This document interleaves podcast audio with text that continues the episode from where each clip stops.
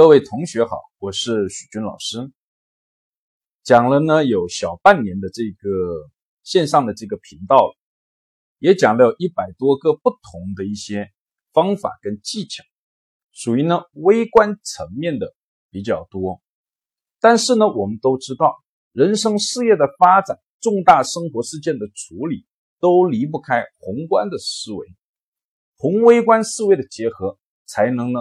让呢人生的发展走得更好、更远，让生活呢更加的幸福。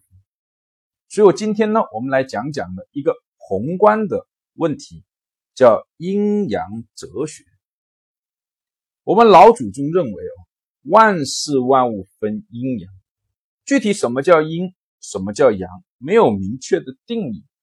它是根据呢事物的性质以及呢。人们的目的的不同来划分，并不依赖于具体的形态。简单来说，强力的、动态的、向上的、亢奋的、开放的、积极的因素，我们称之为阳；而柔弱的、静态的、向下的、平静的、收敛的、保守的因素，称之为阴。并不依赖于具体的形态，而是根据性质和目的的不同来分。比如火为阳，则水为阴；如果水为阳呢，它性质相反的呢，则是冰，冰为阴，并不依赖具体的形态。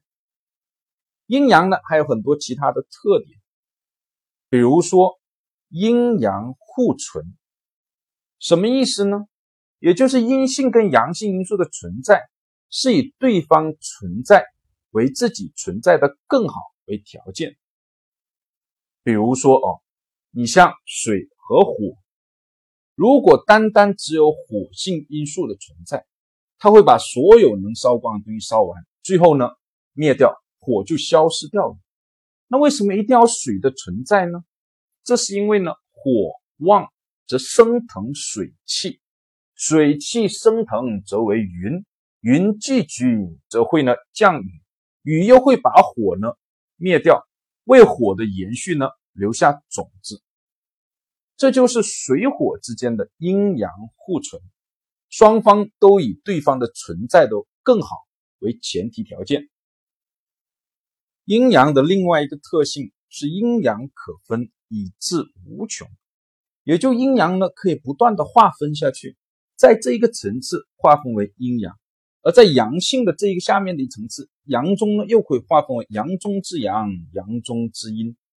比如说像火，我们第一个层次划分为火跟水，火下面呢又可以分为阳火跟呢阴火。阳火就是指那种燃点呢非常高的火，摸上去会很烫；而阴火呢就是指那种燃点比较低的火，摸上去呢不烫的火。而水下面呢又可以分为呢热水。冷水同样为阴阳之分，一直可以无限的划分下去。在《数问》中有记载：“阴阳者，数之可十，推之可百，数之可千，推之可万，万之大不可胜数。”也就是说，阴阳可十、可百、可千、可万，可呢不可胜数，一直无限的往下分。阴阳的第三个特性呢，叫阴阳自极而换，也就是阴性或者阳性因素发展到极端，就会向反面呢转换。比如哦，我们在中医当中，人呢着凉以后哦，就会体温升高，表现为呢发烧，我们称之为一种阳性的症状。当温度不断的升高，不断的升高，这个阳性的症状会越来越厉害，到达最后哦。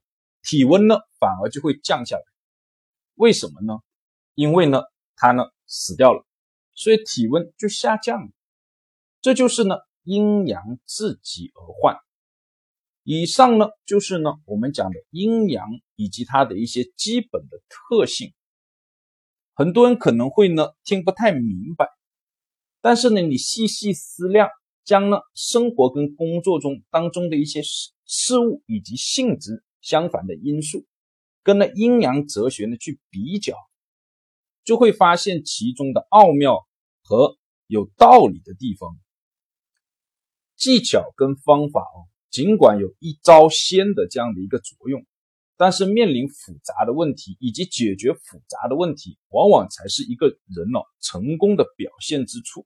这是离不开这种宏观的哲学思维。就讲到这，谢谢大家。